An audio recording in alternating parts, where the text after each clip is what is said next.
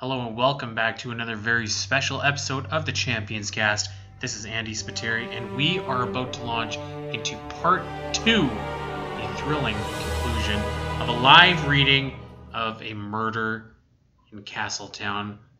Please enjoy the ups, downs, thrills, shocks, and twists, and we'll see you on the other side.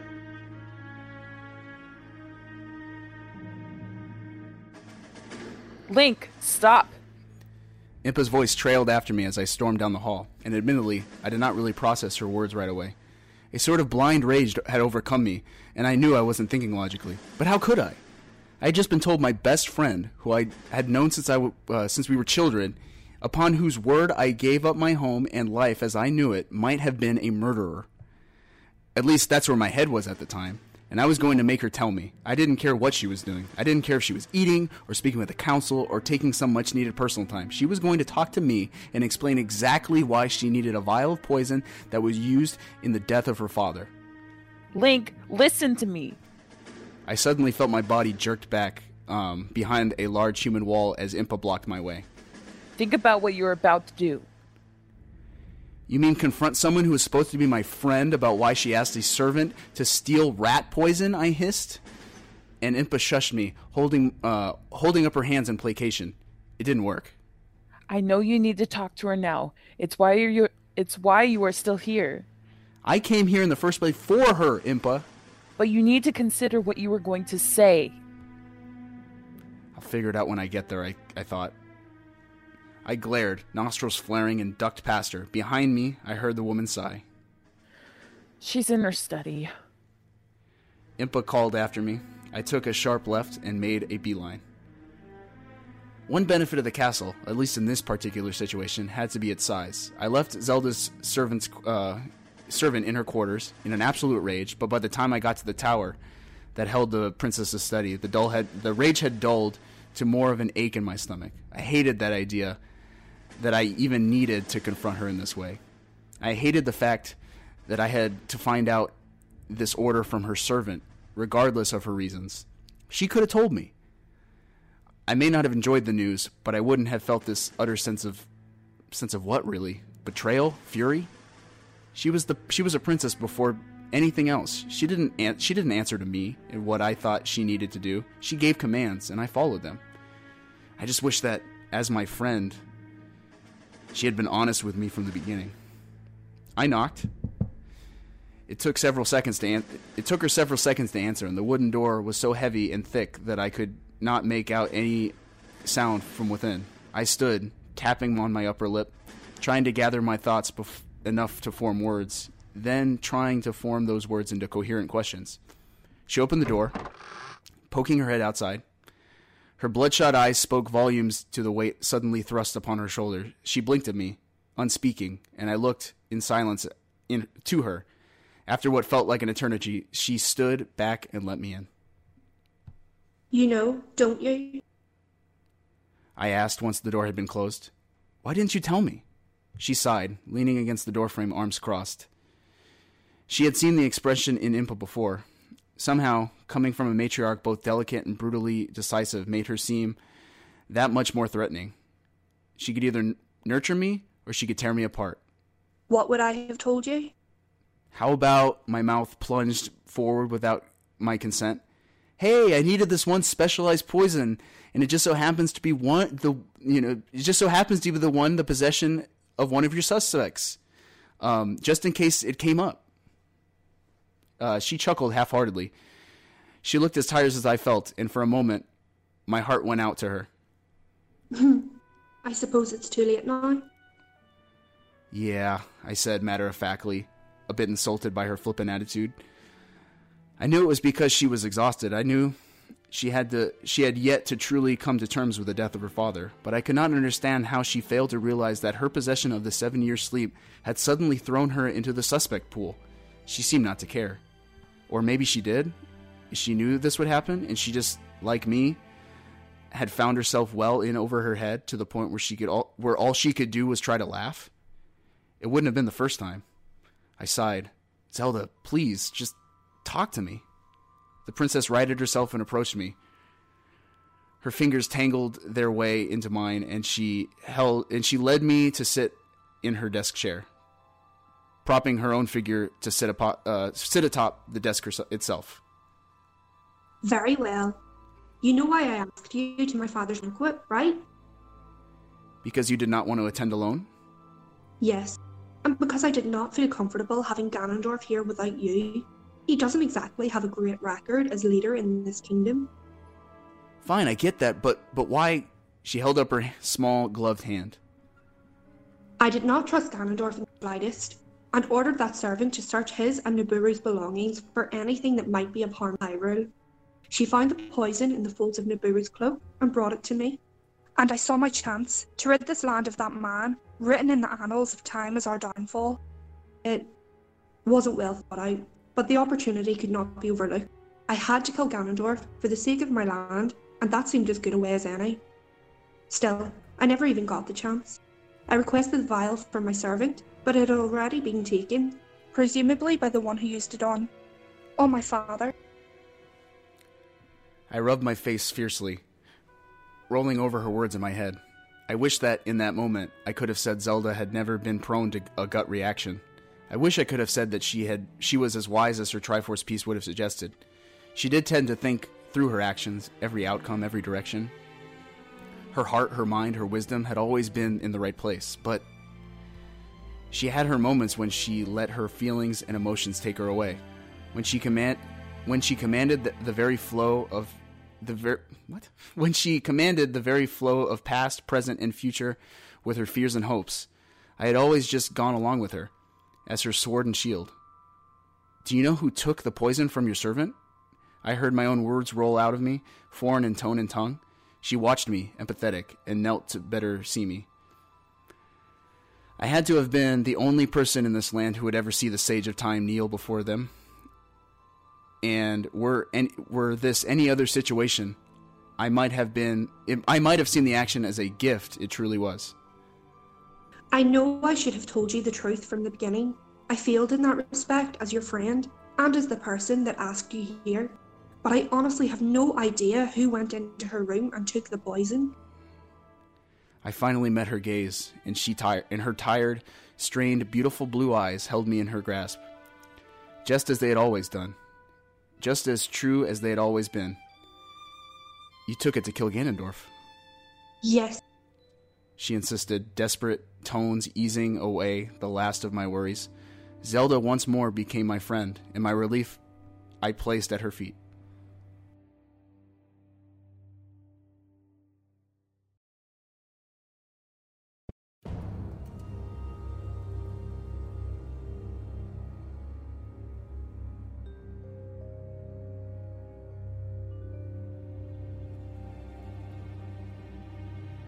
The next day dawned with my head locked in the memory of my confrontation with Zelda, running through my running through our words over and over again in my head. She could have said something. She never she knew she could have said something. She knew that she now looked awful in her own case. But she had taken the poison to kill Ganondorf, or so she said, and both with and without bias, I want I wanted so much to believe her. It would have made my job easier, and well, no one wanted to think about their best friend committing such a heinous crime against their own father.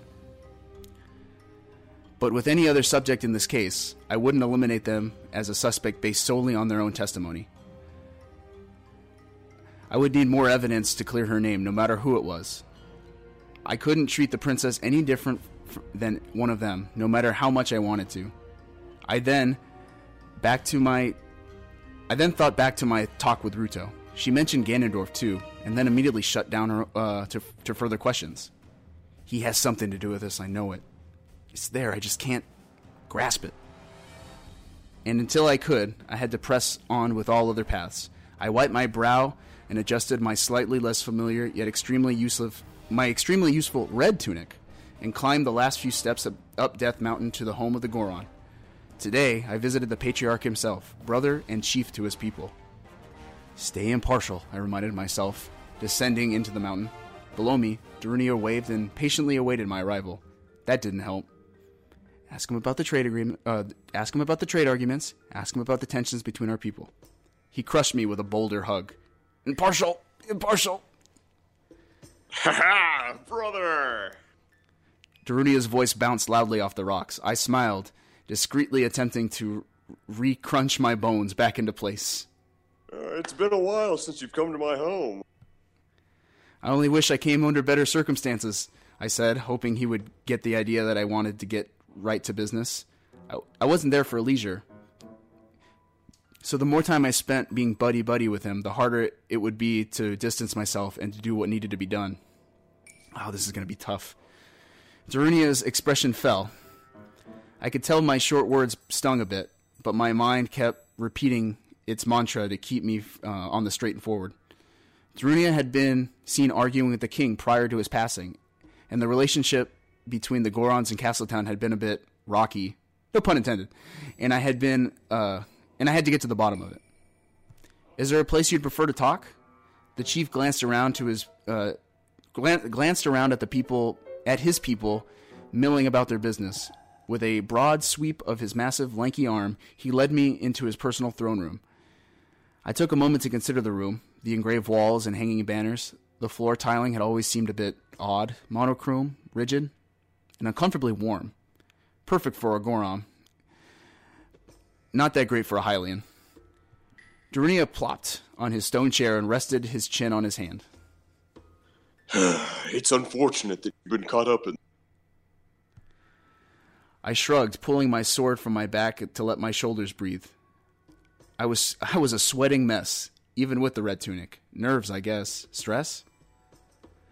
I served the crown in the land of Hyrule. And the princess. Her too. Do I tell him? I can't help but wonder how you got how you got caught up yourself. It is as Lady Impa said. We had been seen by several members of the council, arguing prior to dinner. I won't lie, I can't say our relations haven't been strained. For a time, I wondered if I'd even be invited to his annual banquet. Honestly, I was surprised when the invitation came. I pulled the king's journal from my tunic and opened it to the entry I'd found referencing the relations. You kept increasing your asking price for Goron mined ore, and the king responded by withholding medicines and potions. Is that a reasonable summation of what was going on? It's He what nodded. we Sorry. he nodded. You get. It's what we were arguing about. You see, the very same ore we trade for to you is our source of food, and it's not a renewable resource. Furthermore, the labor that goes into. I'm going to start over. Furthermore, the labor that goes into mining some of the difficult and rare ores, such as the ones found within the mountain's core, is extremely dangerous. We are, so to speak, risking our lives, so do we not deserve proper compensation? It's not for me to speak on matters of politics. I wouldn't even know where to begin, honestly. I'm just here to find a killer. I understand, brother. So then, what do you need from me so that I might clear my name? How did the argument go? Walk me through it. I asked him to step to the side for a moment. To be honest, I can't remember how I began the conversation. I had rolled the words over and over again in my head so many times. I just wanted the arguing to stop. Admittedly, perhaps his party was not the ideal ground for us to settle terms, but our people had been united for generations, and I was not about to break it. But the king was rather drunk and unwilling to listen. He kept cutting me off, telling me that my prices were unfair, and to, and he kept cutting me off, telling me that my prices were unfair, that to pay, pay them one more time, third time's the charm, people. Here we go. He kept cutting me off, telling me that my prices were unfair, that to pay them he would need to inflate the cost to his people. He became unreasonable, and I, in turn, raised my own voice when I probably shouldn't have. My words were aimed to hurt, and I could never take them back. It was unbecoming of myself and disrespectful to him. Regret. That I could see very well in him. I changed course a bit. Have you ever heard of the seven years sleep? He tilted his head at me, a small grin playing on his features. I snorted. I, I, I didn't name it.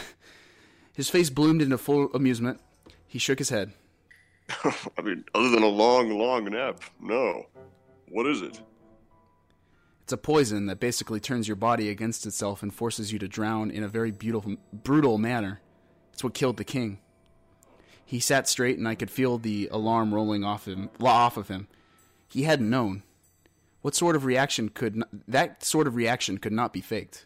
Hmm. And his name had not been anywhere near the register. Besides, Gorons were not were all about honor, facing enemies, fighting battles face to face. If a Goron were to kill, even a Hylian, their victim would see it coming, club against blade. To even consider poison went completely against their culture. Chief Darunia was, if nothing else, a proud Goron. The evidence against him was just wasn't there. Not even if I closed one eye and didn't really look out of the other. To go with my gut did not exactly lend to a proper investigation, but this time the facts supported it. An argument did not make him a murderer. Okay, brother, I said. Help me out then. Give me something I can use. Anything. He tapped on his upper lip, thinking. Look, I don't know. Look, I don't know what you've discovered about Ganondorf. And I don't know if he's responsible, but I can tell you this. He has been looking for support against the king. Oh? He approached me about half a season ago, asking me questions about my conflicts with the king. I don't know how he knew about them, but he did. And he asked me how I could help, offering in exchange for my support in an uprising. He had already begun to aid the Zora in their plight with the Hylians, and I'm, honest, I'm honestly not sure what Darunia said next. I kind of stopped processing in words the moment he mentioned the Zora. Ganondorf had approached them with the same proposal? Had he made it to Ruto? The line drew itself. I pictured her face. The moment she let the Gerudo's king, the Gerudo King's name slip. Horror. Her guard had been down and cast aside, and she gave away a secret I had not known existed. Ask your princess if you must, or Ganondorf, even. Her voice rang loud in my memory, producing yet another question that made absolutely no sense. Had Ruto and Ganondorf formed an alliance? Was that the connection between them? Like a string teasing and taunting a cat, answers pulled back, back, back. One thing became clear to me, though.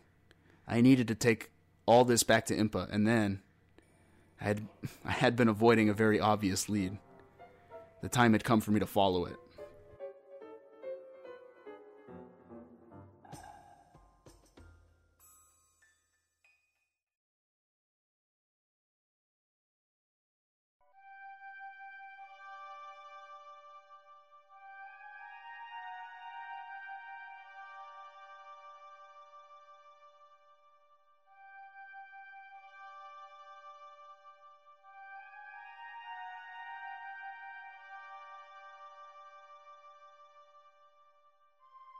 I stood facing a large blocked door. Its dark, aged wood almost seemed to move in the shadows cast in the unlit hallway. Sometimes Hyrule Castle felt like home of sometimes Hyrule Castle felt less like a home for monarchs and more like some ancient dungeon. Twisted hallways leading deeper and deeper into the structure's bowels. Wood walls giving way to stone as one moved just beyond the upper chambers. I was no stranger to dungeons, but this cap- this castle seemed different perhaps more intimidating in its antiquity. Some would say that the other spots in the kingdom called some would say other spots in the kingdom collected Hyrule's bloody history of greed and hatred, but in that moment, as I stared down the dark entryway, I'd have argued with that such history was evident in these castle walls. It was here that Ganondorf chose to stay while visiting the castle. Why am I even here? I asked myself.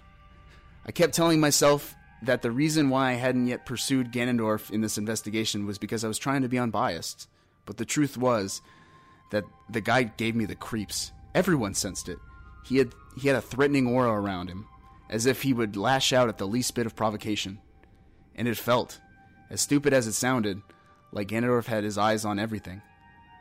It was like he could see everything that was going on in the kingdom in his mind's eye. And if Ganondorf as murder turned out to be a close case, I really didn't want to be the one to make the judgment. The Gerudo had made frequent visits. The Gerudo had made frequent visits to Hyrule Castle over the prior few years, slowly forging a tepid alliance with the now departed king. And with every stay, he, without exception, chose to stay in the oldest part of the castle, in some cold, dark room with no windows. He said that it had been something to do with wanting to respect his host, to show humility, but I didn't buy it. Even though I could never pinpoint a reason, he always seemed to be up to no good down here. So let's find out what he's actually up to then. I slowly reached for the doorknob to give it one last twist. Part of me wished that it had just been open enough without forcing. Oh, part of me wished that it would just open up without enough force, allowing entry without me having to bust it off. Even though Impa had assured me that Ganondorf left the castle on some kind of business, the last thing I wanted to do was make too much noise down here. My hand clenched the knob, and I hesitantly turned it. Click! The lock sounded as the doorknob resisted. I guess I have no other choice. I reached for my sword and leveled the hilt against just a few inches above the knob. Sweat had already gathered on. Sweat had already started to gather on my forehead, dampening the stray hairs beneath my cap. Yeah! I yelled instinctively as I struck down on the knob. The old, rusty globe detached easily and it fell to the floor. The sound of metal against stone echoed through the empty hallway. I stood motionless for a few seconds, half expecting to see something or someone emerge from one of the other closed doors without within earshot. When I felt confident that I had that I hadn't alerted anyone, I proceeded to force open the door with my shoulder. The door, as sturdy as it was, gave way easily enough, and with a slight hesitation in my steps, I entered the Gerudo King's quarters. Though the lantern on my belt shined more more light into the room, the chamber wasn't as dark as I thought it would be. Shadows lingered in the corners, but something in the room was producing a pulsing red glow. My eyes immediately met a small lit candle on a wooden crate, just its flame giving off an unnatural an unnatural blood red color. I, I heard a brief creak behind me as I took another step. I froze, my eyes wide open. I turned slowly on my heel to see what may have produced the sound, but with a gnawing fear of what I might see. Looking back, I saw only the open door. A few frayed wooden pieces showing along the edges. I let out a long, deep breath. It must have been the door settling or something, I told myself. My attention returned to the red candle. It sat on a dusty crate directly beside a bed, an old cot with gray sheets. As I reached my hand toward the flame, the dark hue engulfing my fingers, I was surprised to feel no heat whatsoever. An incantation, perhaps? Hyrule was no stranger to magic, and Ganondorf didn't seem one opposed to dabbling in such disciplines. A feeling lingered in my um, a finger uh, a feeling lingered inside my head, a sense of s- that someone or something was watching me from the shadows.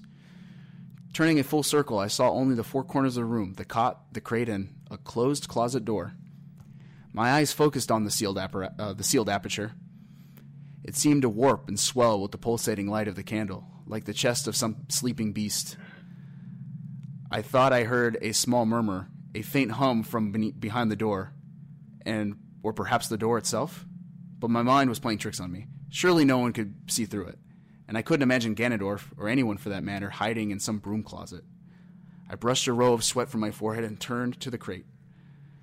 Beside the candle, within arm's reach uh, the head, from the head of the cot, I spotted a stack of papers, unfolded letters, it seemed. I picked up one. I picked up the top few pages and lifted them closer to my face. The darkness of the room and, and the crimson glow of the candle made it difficult to make out the words. But turning the foremost page against the light of uh, against the light of my lantern, I was able to glean its last few sentences. I saw the closing remarks of a letter made in elegant flourishes. I really do appreciate your support on this matter. It's clear that Hyrule's patriarch no longer has our people's best interests at heart. Perhaps we should act sooner rather than later. I look forward to forging a new I look forward to forging a new partnership between the Zorda. I look forward to forging a new partnership between the Zora and the Gerudo. And I look forward to meeting with you under more casual circumstances soon. Ruto. I knew there was something going on between them, I thought. I quickly flipped through the collection of pages in my hand, eyeing the same signature at the bottom of each letter. As much as I didn't want it to be the case, I realized that I now held months worth of correspondence between the Ganondorf and the Zora between Ganondorf and the Zora princess. I needed to get these to Impa, but I knew I wasn't quite finished searching the entire room. I stabbed I stashed the letters into my tunic and started f- toward the closet door. But in that very moment, my stride ceased as I watched the closet door slowly creep open, a drawn out squeal coming from its rusty hinges. My blood ran cold. I could see a dark figure standing within the shadows of the newly opened cell, and then I heard a heavy stomp, and then another, and the the figure slowly emerging from the darkness into the red hue of the larger room. Oh, great! Before before me stood what looked like a possessed suit of armor, every inch of its body covered in an iron shell. Atop its head was a horned helmet with an with a full iron mask covering its face. There were small holes, presumably for the thing to see from, but I could only see darkness lying within the mask. I couldn't tell whether this, there was a man or a beast inside, or if its frame was large enough. But its frame was large enough that I doubted that even Ganondorf could don such armor. Taking advantage of my stunned and startled state, the foe lunged forward, attempting to seize me by the neck. I narrowly dodged the advance with a sidestep, putting me at the foot of the bed, and my enemy squarely between me and my only means of escape. I, as if by habit, reached for the shield on my back, only to be reminded that I left the thing at home. Double great. Only one way to handle this, then. I removed my sword from its sheath and re and readied it in my hands. Uh, my feet settled into position, and I lowered myself into a wide stance. If this thing tried to grab me again, I knew what I w- what I would do. But as if to counter my own weapon, the ironclad brute removed a gigantic battle axe from behind it from behind its back, securing the axe in both hands and taking a large step forward. The foe did not hesitate to deliver a devastating overhead strike. Power, not speed, was its game. So I jumped once more to, uh, to the side, just as the axe came down hard on the cot. Feathers and ripped linen showered the room. I, ro- I readied myself and, bl- and blew my bangs from out of my eyes. The assailant seemed to struggle a bit to lift its weapon from the debris, so I took the opportunity to make a mad dash for the door. But, as if out of nowhere, I saw the axe fly toward me with a spinning horizontal motion. The only reason I didn't end up uh, staying on the wall of Ganondorf's chamber was um, that second was because I was able to quickly lift my sword and block its strike, my non dominant hand pressed against the flat of the blade. The enemy's uh, strike certainly knocked me back a few feet, but my reflexes proved effective enough to keep me breathing. Blood began to drip from my right hand as I peeled it away from the blade. I clenched my fist to dull the sting. My back was now to the corner of the room, so I again mounted a stance and faced my opponent. I stepped, battle it stepped, battle axe in hand, a few steps to its left, placing itself once more between me and the door. I knew I didn't want it knew I wanted out of there, and this thing wasn't going to give me what I wanted. Releasing its weapon from its left hand, it began to swing it wildly in its right. It must have assumed that since it had me against a corner, it had me dead to rights. So I did. So I did something incredibly stupid. I lunged directly into the fo- the foe's attack, letting my fleet my feet fly forward from under me, and my body fell to the floor.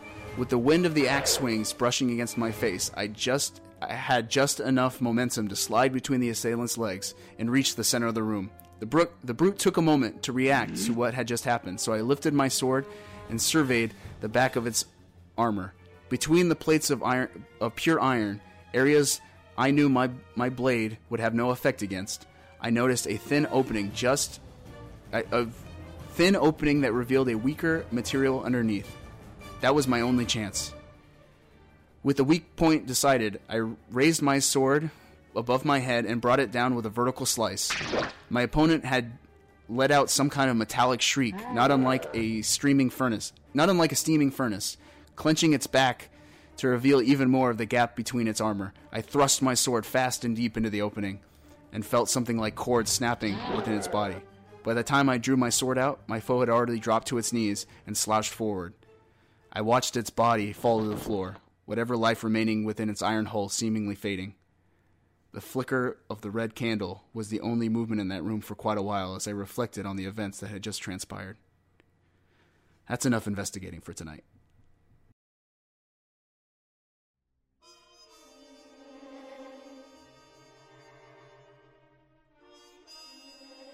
Where is he? I thought angrily to myself, my footsteps pounding hard against the floor, matching in intensity uh, by my heartbeat.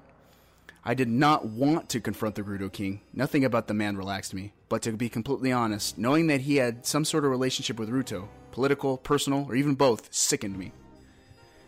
And I especially did not want to confront him after last night with whatever that monster was in his closet still fresh in my memory. I don't think my adrenaline had quite settled from the brief battle. And even though it ended victorious for me, I got lucky. The goddesses had been on my side. The red candle still flickered ominous, ominously, in my head, haunting as my mind replayed the event. Why was that thing even in there? Um, my stomach lurched and I pressed forward. Maybe I won't find him. Maybe I'll get lucky again. Immediately, my hope was shot down. A door op- a door ahead of me opened, and into the hall stepped a tall, stepped the tall, broad, menacing form of Ganondorf Dragmire. His wild mass of hair hung loose today, making him appear s- somehow even more imposing, like a prowling lion. Behind him, smaller in build but not in personality, Nabooru followed, cold eyes staring dead ahead. Slung at her hip, a scimitar caught the light cast by the morning sun through the walls, uh, through the hall windows, and glittered flawlessly. Oh boy, I thought. The man caught sight of me, and his face split into a devilish grin. I felt my posture stiffen. And there goes my hope for any luck. If it isn't the princess's own private eye. His voice boomed, and it took all of my will- it took all of my willpower not to flinch. I hear your case has been making waves in town. It's going fine, thank you, I said, coming to stop uh, coming to a stop to stand in front of him. I gave Nabooru a short nod of greeting, which he returned with a quiet, a quiet glare. Yes, yes. I hear that Staplehand has been exonerated of guilt. What was his name? Uh, Ingo. Ah, right. Shame. I had money on him. I did not know what to make of that. I did not think. I did not even think Ingo would register Ganondorf's realm. realm. Had he? Oh wait, I think he's making a joke.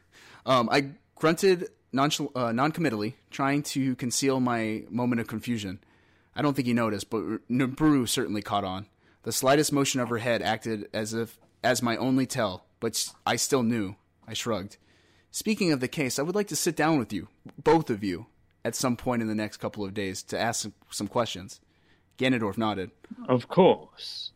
Anything to help you, child. I will seek you this evening after dinner. Child. Well, that didn't need. Well, that needed no interpretation in my head. Uh, that. Well, that needed no inter- interpretation. In my head, I scowled. Outside, though, I rolled uh, with the man's punches. Shall I meet you in your quarters? No. He said smoothly, brushing out his cloak and beckoning Nabooru to follow. She gave an obedient nod, and the two of them went step, uh, then went to step past me. I will find you. It shouldn't be difficult. I let them go forward, but I wasn't done. Not just yet. Why? What's wrong with your quarters? I pushed. That is not appropriate, now, is it? Only if you're hiding something. Ganondorf rose, his back fully to me. He positively fi- uh, filled the room, and I considered for a split second the possibility that I might have just made a mistake. So what did I do? I pulled out my shovel and I just kept digging. You're not hiding anything, are you, Lord Ganondorf? He looked over his shoulder, not even bothering to turn around. All I got was side eye, a bright golden glare to encompass my entire being and make and make me feel like I was standing off with both man and beast. Oh yeah, he knows. Trust can be broken, Link. Even by those you think you know. Always be pre- prepared for it, and you can never be caught off guard. I must insist that you refrain from intruding upon me again. I watched him saunter down the hallway in that self assured way, making a mental note to get back to whatever that was when he apparently found me after dinner. And Nabooru said nothing. Uh, her gaze stuck out to me somehow, like it had some kind of story to tell. I'll try and catch her later, too, hopefully without him, if I'm lucky.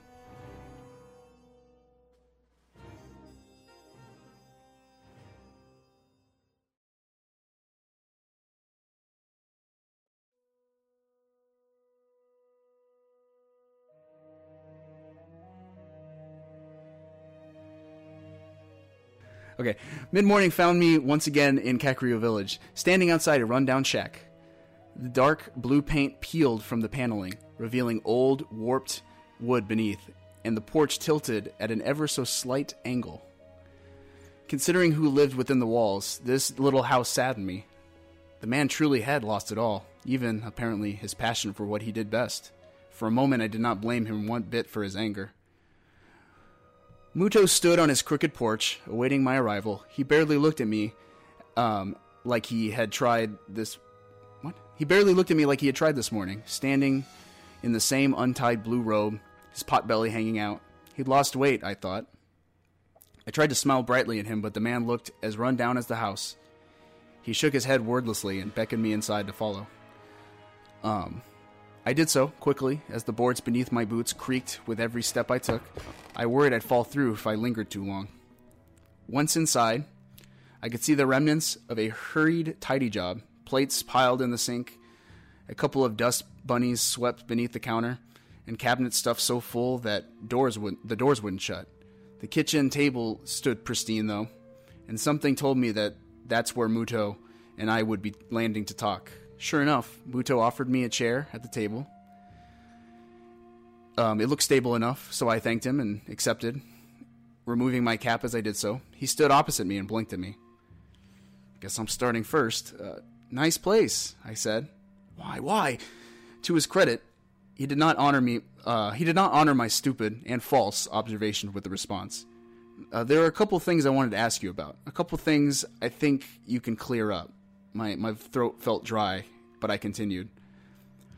The first thing I wanted to ask, uh, the first thing I wanted to ask you about was your disagreement with King Hyrule. Can you tell me what happened? He sighed, his shoulders rising and falling. His Majesty contracted me to expand and solidify this village as a stronghold in the kingdom. My men and I worked tirelessly for years, constructing a place worthy of the goddesses. It was to be the cornerstone of the kingdom, and for years the king supported from afar. Sure, there were some setbacks. Sure, my ki- my men were knuckleheads from time to time, but in the end, we did everything we could according to the king's instructions. And then they and then came the day he showed up, unannounced, demanding to see our progress. We were so proud of what we had made, of what bore the name Muto Carpentry and Partners.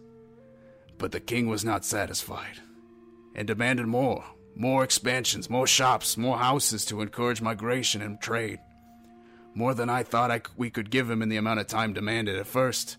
But I agreed. He increased our budget, and we went double time. There were nights we didn't sleep. He barely took a breath as he spoke, his words flowing like rapid waters from his mouth. How long had this poor man been waiting to talk to someone? His, his eyes were focused on the past, so I took moment to look around at the little shack. No signs of company existed anywhere. I knew Muto, Muto had largely been aloof since falling out of grace with the king, but I didn't realize just how bad it had been. Um, he had a family once, sons, I thought, and Granny, the potions master, too. But this home spoke of a of a man who had no one, and I wondered if, once this was all over, if I could clear his name, I should make a point to visit more often. I may not I may not have known him very well, but no person deserved this. Then again, I told myself very pointedly, who better to commit a crime than someone who has nothing left to lose? I refocused on the carpenter. He had not even noticed my lo- uh, his loss of my attention. Words still spew- spewing forth, unfiltered. I should have told him I needed more hands. Maybe even hired a few myself. But the carpentry business, you see, is competitive. And if Muto Carpentry stood at the top with our royal contracts, I couldn't just ask anyone. And I certainly couldn't take the time to train a fresh face. No, I needed experience. I needed history. Someone who can handle the pressure with ease. And who knew and who knew what they were doing. No, someone would go not someone that would go gallivanting around town wasting time, someone that could hold up ju- not just the standards of Muto carpentry, but to the standards of the throne.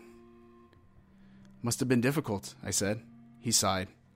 Uh, not at all, actually. Many masters offered to leave their practices. Some even offered mergers with me. Everyone wanted to be part of the business backed by the King of Hyrule. Then what happened? I didn't want them. None of them were good enough, I thought. Looking back, though, I see how wrong I was. but my arrogant was at but my arrogance at the time would definitely cost me everything. Eventually you would fall so eventually we would fall so far behind our long nights leading to stupid costly mistakes and the king revoked his contracts and I got stuck with the bill. His majesty was not perfect in all this either, I thought to myself. I noted through I noted though that Muto suddenly did not seem like the angry man who wrote the scathing letter to the king that Zelda had found. I pulled out I pulled it from my tunic and set it on the table. He glanced at it, chewing his lip, and eventually nodded. I was at a rage when I wrote that. I still don't see I still did not see my own faults in all this. And do you now? Look around, Link. I don't have anything left going for me. So many carpenters from across the kingdom asked to join me, I could have accepted. Even just one of them. Kakariko would have been a grand city center His Majesty had asked for. And it would have given me, it would have had my name all over it. This would have been my city. But I didn't think any any of them were good enough. Were they though? Not all of them, of course, but a couple of them were, yeah A couple of them. I reason could have been better than me. And maybe could even could have carried my name into the future. Instead, Muto Carpentry and Potters is, is dissolved. My team scattered to who knows where, and I went bankrupt. It's my fault. This didn't seem like a man that continued to put the blame on others for his misfortunes. This was a man so steeped in regret he could only blame himself. That's actually why I went to the banquet. To say all this to the king. To apologize. To prove to him that I had changed. Muto stood, plodded over to his overstuffed cabinet, and pulled out a stack of parchment. He brought it back and set it before me, right at the right on top of his note. It, I looked at them. Alone? Made out to Muto Carpentry and Partners. I read the paperwork over. It was, in fact, a very hefty loan, the kind that only a desperate man would fathom to take. At terms only only men with nothing uh, at terms that, that only men with nothing would accept. Men like Muto. I flipped to the last page and found the date, just days before the banquet. It took a while for the bank to accept my application, but they have. And in the time before the banquet, I had begun to try and locate my old crew. I'd even reached out. I had even reached back out to some of the old masters that had approached me before. Who could have possibly, uh, and who could have possibly want to join an old has-been? I knew that if I look, if I could get back the king's good graces, maybe they'd agree to join me. Maybe I could rebuild my business. Then maybe, just maybe, my family will return to me. And if the king turns you down? It was Muto's turn to interrupt me. I never got the chance to talk to him about it in detail. Just as I opened up on the subject, His Highness, Her Highness, uh, came to inform her father that dinner, dinner was ready, and she and uh, and that he should address his gathering. He said he'd continue the conversation with me after dinner, but hmm. I flipped through the loan agreement again, scanning it over. The terms of the agreement seemed aggressively binding, the type that would carry on for generations if left unpaid. Children and children's children would be bound to buy this debt. Why would he risk all of that if his intention was to exact some petty revenge? May I take this with me? I asked, lifting the parchment. He nodded. Then I just have one more question. Uh, you purchased a vial of poison that was found to be the cause of the king's death. Why? He considered me for a moment, then drooped. Come with me, lad. We crossed the kitchen uh, to a door jammed shut by a jerry-rigged lock that looked that appeared to be fashioned out of scrap metal and splintered wood. A nearby broken broom explained the latter part. He pulled the wood from the metal, and the door creaked open, revealing a single torch on the wall, faintly and rather ominously illuminating a descending staircase. I gulped, an unreasonable thought and fear crossing my mind for a split second. Funny sometimes that I should bear the Triforce of Courage. In that moment, I felt far from courageous. Um, imagining all the horrors that could possibly be kept in the basement of a man with nothing left. My mind screamed to me, Nope, nope, nope. But reason pushed forward, and I followed him down. We entered a basement that my eyes could barely make out until Muto crossed the room and lit a second, much larger torch. Nothing down here was the le- least bit frightening. Old tools in the corners, um, a couple of piles of wood stacked neatly against one of the walls, an old workbench still holding um, a half solid plank and a handsaw. Against another wall, several half sanded cabinet doors stood, waiting patiently, waiting patiently be, uh, to be finished and gathering dust. The sad remnants of who Muto used to be, an old work room, an old workroom that hadn't been hadn't seen any love or attention in seasons. If these walls could talk, I pondered, and then a realization hit me like a stone. They are talking. Tuning my ears, I honed I honed in on what I could just heard, a squeak, a sigh, the scratchings and skitterings of tiny clawed feet. An infestation. Rats? I asked. He nodded. Oh. Well, I guess that explains the poison. I had not even begin to underst- I had not even begun to understand that my sus- sus- sub- I had not even begun to consider that my suspects could have purchased the poison for its intended purpose. It's useful, and the Drex and the rats drink it up like crazy, but I've let the problem go on so long I think I might need more. The empty vial is right here, if you want it. Be careful. He pointed to the saw table, where a bowl and a small glass of uh, a small glass vial sat empty. I picked up the vial, raising it by torch, raising it up to the torchlight, noting the pale golden stain that had been the seven years' sleep. I thanked the man.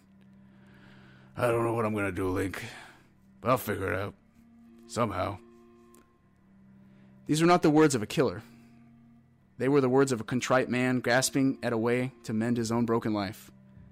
I thanked Muto for his time and took my leave.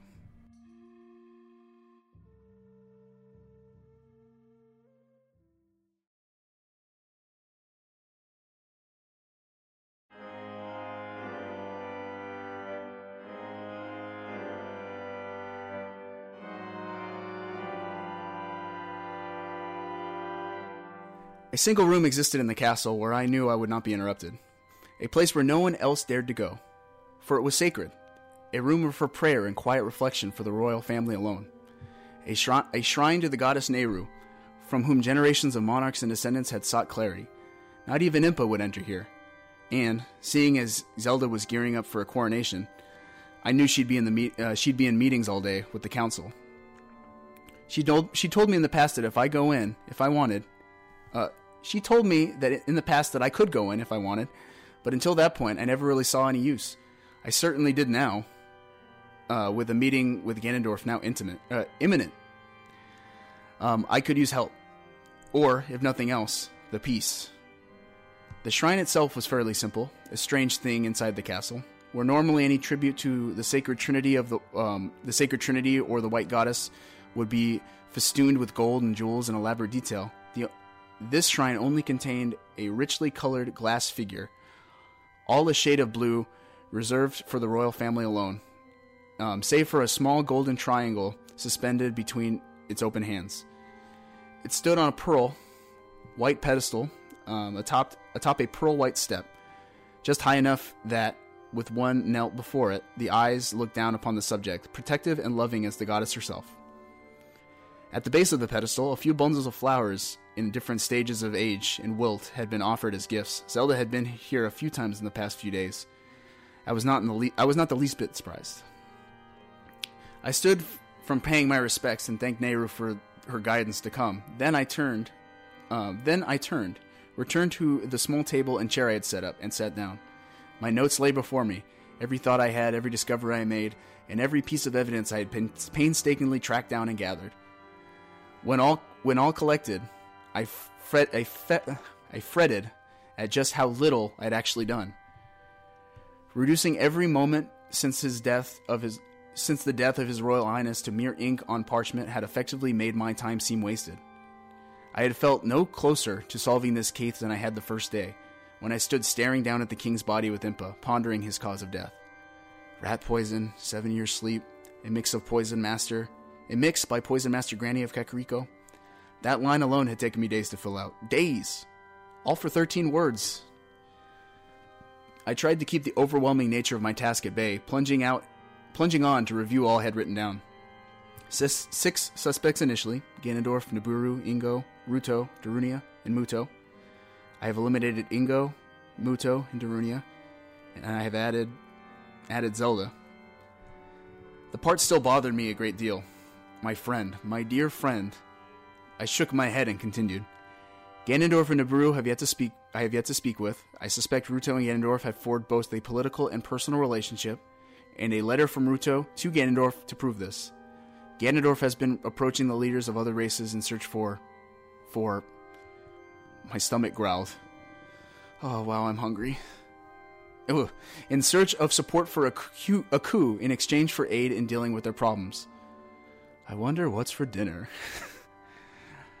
I shook my head sharply, realizing that I had been glass eyed staring at the st- statue of Ne- Nayru.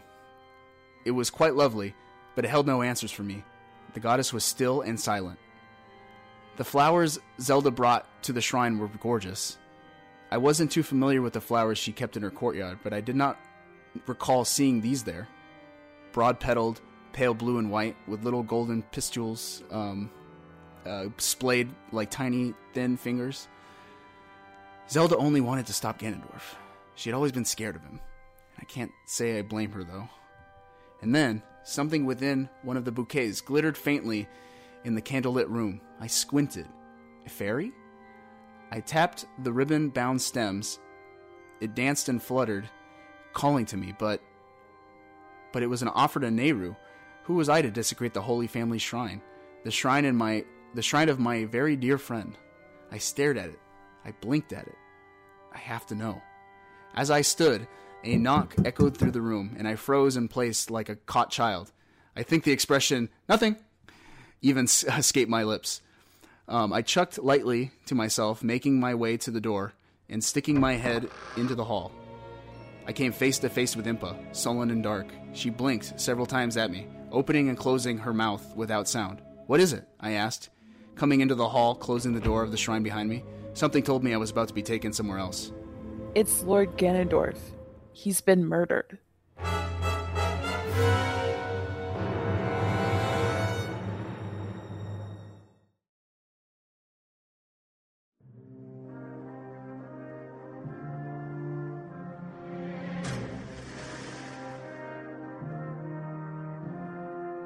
I stood over Ganondorf's cold, dead body.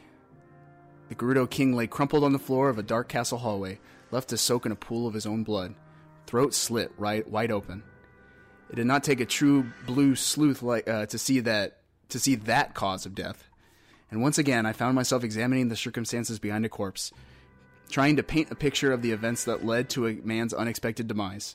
Flashes of King Hyrule's lifeless body, his yellow-stained mouth, met the call of his of this familiar scene. I felt a deep pit within my stomach, less a reaction to the gruesome Im- image before me, and more a realization that my entire case had gone full circle. Ganondorf seemed to have been re- seemed to have been returning to his chamber when he was attacked. Based on the position of of the body, it seemed that he had turned a blind corner in this twisting hallway and quickly met the e- edge of a blade. This particular part of the castle was isolated, obscured, the perfect place for an ambush. Whoever killed him had either been waiting for him to turn the corner or had been closely tailing him. Nabooru was nowhere to be found. A part of me wondered if she had made a run for it, enjoying a newfound freedom, or perhaps in guilt? If she were the one who had killed the king, killed her king. I dispatched Impa to search the Gerudo's war- the Gerudo warrior's quarters for any indication of his whereabouts. I dispatched Impa to search the Gerudo warrior's quarters for any indication of her whereabouts, but knowing Nabooru, she was the kind of person who could only stay could, who could only be found if she wanted to be. And without a clear idea of how long her master's corpse had been laying here, she could be halfway across Hyrule for all I knew.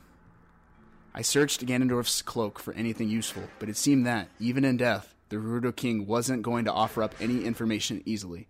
His pockets were empty, and I was left without a clue. I was no more closer to the conclusion of this case than I had been an hour earlier. Frustration filled me. Sure, the death of Ganondorf eliminated another suspect, but Was there any real satisfaction in any of that now?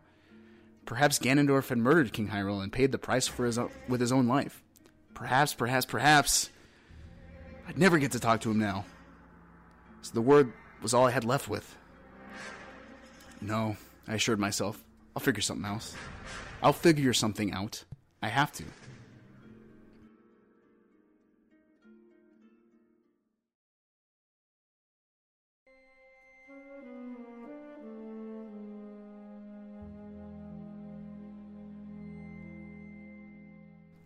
I stepped into the castle courtyard to get some air as I waited for Impa to return.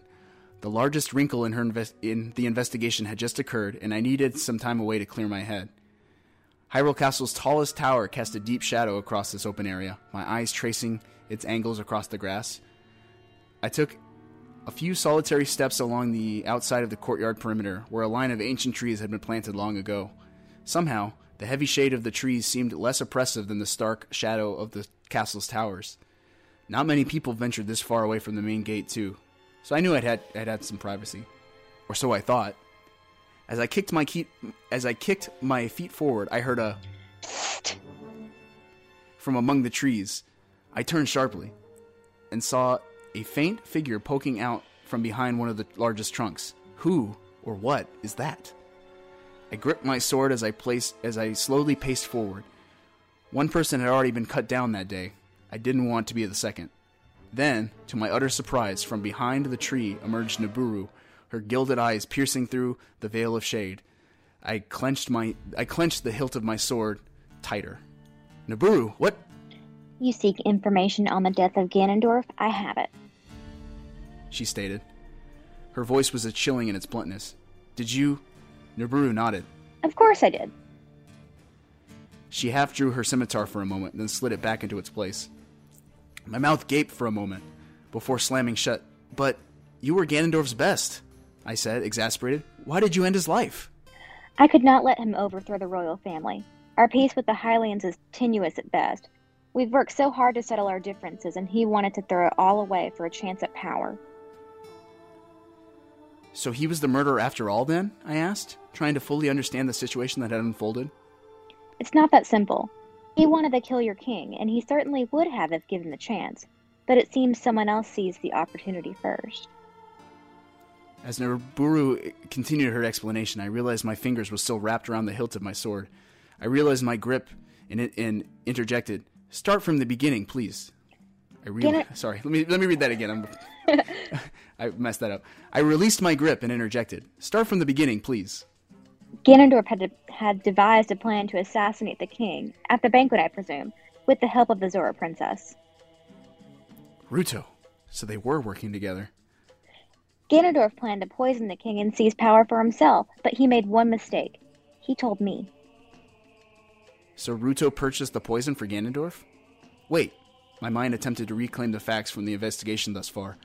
Why did you purchase the same poison then? To poison Ganondorf, of course. I knew I had to stop him, lest he destroy everything our nation worked for. And it seemed appropriate to kill him at the same banquet at which he intended to kill your king. That's dark, I thought. But someone stole my vial before I could carry out my plan. I remembered the conversation I had with Zelda's servant. Under the princess's orders, Nabooru's vial had been stolen from her and hidden away. But what of Ruto's? I knew I'd get another opportunity to slay my king soon enough, but I had time to prevent the death of yours. Her head dropped. Uh, her head dropped. She appeared regretful, a rare emotion for a Gerudo warrior. As you can imagine, Ganondorf was elated with the death of King of the death of King Hyrule. He had kept his hands clean and he could move on to the next phase of his plan. Of course, he waited to wait until you finished your little investigation first. So that thing in Ganondorf's closet? I asked. Was meant for me. He realized my dedication had started to wane and that I would turn on him. That made sense. He had all but told me the very same thing in the hall when we last spoke. After you confronted him about it, his pride swelled. He, by his own arrogant logic, felt the need to get back at you. He was distracted, so I took advantage by slitting his despicable throat. I recalled the image of Ganondorf's lifeless body. He must have turned that corner and was suddenly surprised by his own ally standing before him with scimitar in hand. For all his perceived foresight, it seemed that his own arrogance blinded him in the end. It's too bad my blade wasn't the thing that brought him down. I felt that I had received everything I could from Nabooru at the conclusion of her tale. I bid her farewell, assuming that she would return home to her people to report Ganondorf's death.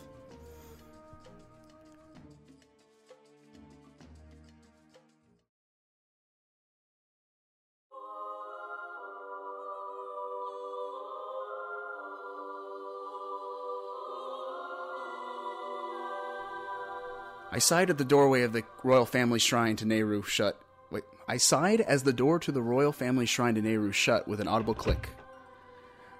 I stepped forward and once again faced the altar. Instead of returning to my table and the stack of notes I had on my case, I knelt once more beneath the glass eyes of the patron goddess of wisdom. Funny how much I had asked of Nayru in the past afternoon, considering that in my past, if I prayed, it had been from Farore that I sought guidance. Did God did goddesses send messages to each other? I pondered the thought for a mere mortal sending a divine being on a mission to deliver a message. I'd probably be smited for such in, uh, insolence. Well, maybe if it were Din. She's the fiery one, after all. This wasn't helping. I was close to uh, I was close to a conviction. I thought I needed to connect just a few more dots. Whose position, whose poison ultimately slew the king, and who administered its dosage? My eyes were drawn back to the flower offering Zelda had made at the base of the shrine, and I suddenly remembered the little glittering fairy light that I had seen within one of them.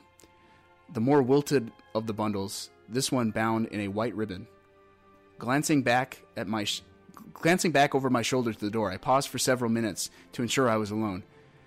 This was not the sort of thing I would normally do, but I had to know what was in those flowers. Something inside me just let just could not let it go. The only thing that greeted me from outside the room was silence. I turned back and carefully lifted the bundle off the pearl stair. Carefully, delicately, I pushed the flowers apart, doing my best not to harm them or loosen their bonds. I could see something tucked inside, barely peeking out of out to catch the light cast by the torch. I poked my fingers through or I poked my fingers inside and tried to grasp it. It took a couple of tries, but eventually I managed a firm grasp and slowly pulled it out and stared. Oh no, not this. I felt my heart race, my vision tunneled as every single word, every single clue started snapping together like puzzle pieces. I heard each voice in my head once more. Funny thing about masks, Link.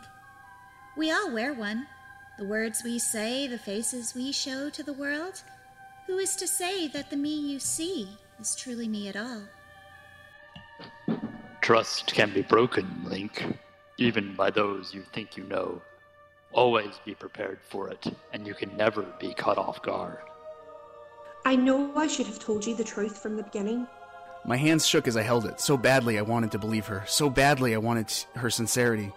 I had blinded myself to the truth because I couldn't handle what it could possibly be, what it was.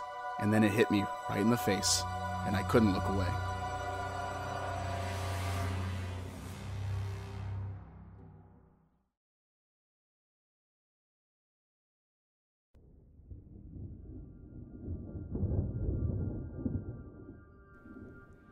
She let me into her study.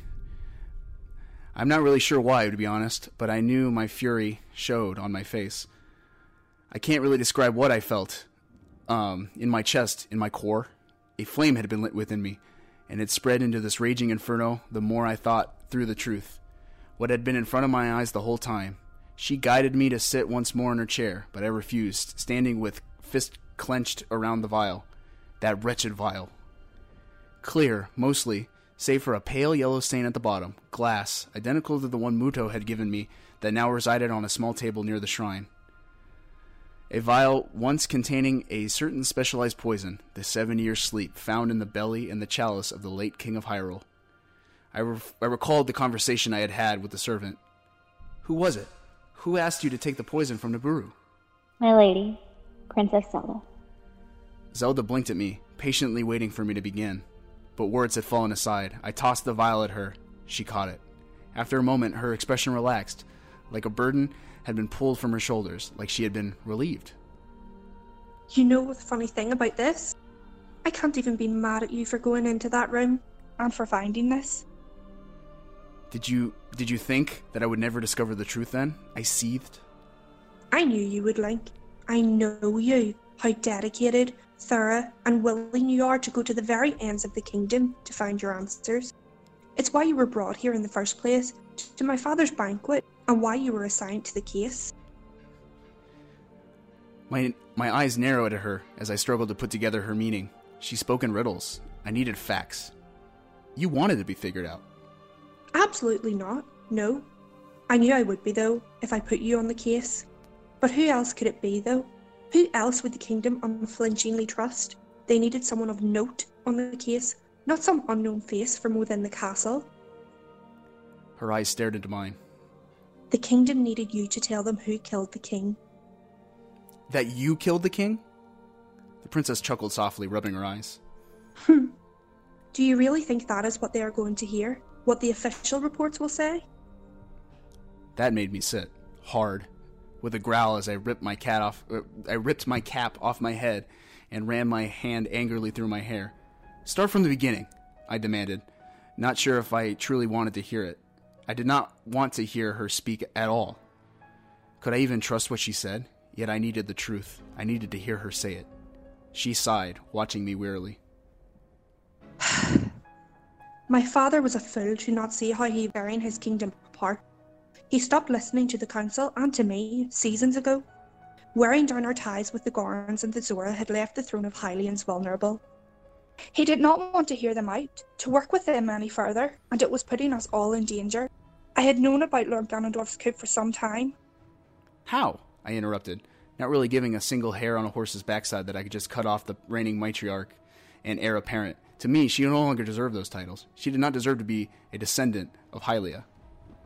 Ganondorf wasn't the only one with eyes on all parts of the kingdom.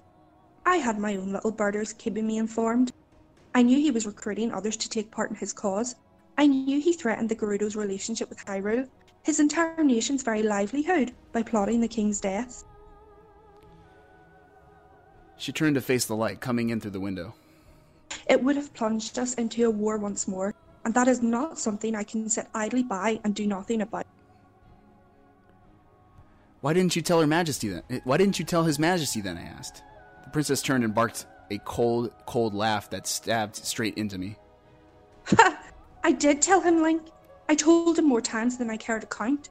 This investigation should have shown you that my father did not listen. My body tensed up. I felt the person before me was no longer the princess I had known all my life. She was different now. It was like he did not want to believe that he could be played, but he had been. And it was starting to put our people in danger. The more support Ganondorf mustered, the more inevitable war became. Zelda's words were sh- as sharp as a knife, slowly twisting into me. When he garnered the support of Ruto, and through her, those Zora angry with the Hylian throne, and there were many, it became apparent that something more needed to be done. Something drastic. So Zelda had discovered the Zora Princess's role in all this. Ruto had a vial on her at the time of the banquet. Did you have her, did you have your servant steal hers as you had with Nabooru's? I didn't have to. A little digging on my part revealed she had a change of heart regarding Ganondorf's plan. She never brought her poison into the castle the night of the banquet. Maybe she resolved to use it on someone else? Her own father, perhaps? In any case, her part in Ganondorf's treachery helped muddy the waters a little bit. It was, and will continue to be, a useful weapon to wield. I realized then that for the only I realized then that for only one reason Ruto still kept her head, even though Zelda knew her secrets. War. The kingdom had seen its fair share barely a generation ago, and still struggled to completely stand in recovery. My own history, my first year, the first year of my own life, and the princess's life too, had been burned with the flames of war. The taste was still fresh, the wound still painful to the land.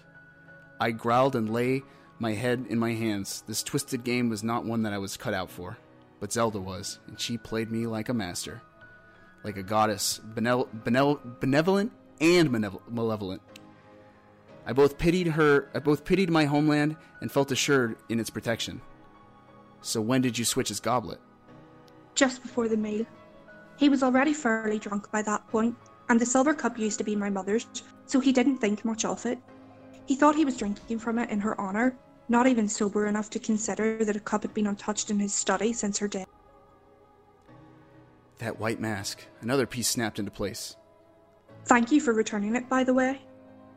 Zelda smiled greatly, reading my mind. I stared. Those eyes could see straight into my thoughts. They always had. I had let her in so far that I didn't need I needn't speak, and she could hear me. Suddenly, that idea frightened me. I know my servant did not mean to drop it, but I did not need her drawing suspicious eyes, so I ordered her to leave it where it lay. Was this the same servant that stole the poison from Nabooru? It was the second servant. She also mixed the poison in my father's ear, then brought it to me, and I gave it to him. To stop a theoretical war, I reiterated, puncturing every word. An inevitable war if nothing else was done. I stared off with her, my anger subsiding into the lowest, deepest, most cutting sense of defeat I had ever known. I had fought sword and shield, risked my life against threats and fears in this land, and several times I had barely scra- uh, scraped onward by the skin of my teeth. But never before had I known what it was like to lose. Zelda had played me, and I had to let her do it. The worst part, though, of the whole thing is that I knew the plan would work. She'd make it work somehow. It would be for the greatest good of her it would be for the greater good of her people and all the people of the land. Ultimately, I know I knew that's what this was all about. What she had always sought and cared about. Before anything or anyone else. The greater good of Hyrule. I can't say she's wrong. I can't say anything. I never knew I would. No one would ever know the truth of who killed the king. What will you say? I asked, my voice meek and smothered beneath the weight of all I had discovered. To your people. What will you tell them? Zelda stood and slowly crossed the room, hands clasped at her chest and chin lowered as if in prayer. She stood back to me. Uh, she stood back to me for a couple moments. Your reports will find Ganondorf responsible. His second in command will be honoured as a hero in his death for preservation of peace. His plan to usurp my father's throne will be revealed, omitting, of course, his involvement with Ruto. Soon after, once I have taken the throne, my first decree will be to call for the renegotiation of treaties with the Gorons and the Zora in memory of His Royal Majesty. Bold, I thought, and perfect. I did not want to be around to see it through. I wanted to be as far away from Hyrule, from her, as I possibly could be. Starting right in that moment, I stood and made my way wordlessly to the door. Link? I glanced back to meet her beautiful blue eyes. It was the last time I would ever see them. But it was not my friend who looked at me, who looked back at me. It was not the girl I had grown with, who had been part of, uh, who had held a part of my heart, and whose heart I, I, I knew I held. Princess, heir apparent, sage, the new leader of Hyrule. She blinked, her crown catching the light. I thank you truly for your service. I only wish there had been another way. Me too, I said, and I left, letting the door close behind me for the last time. I walked out of the castle in a daze, returned to my home, gathered those things that I did not hold, such painful memories of a land and love betrayed, and, amongst fierce heartache, I left Hyrule, never to look back.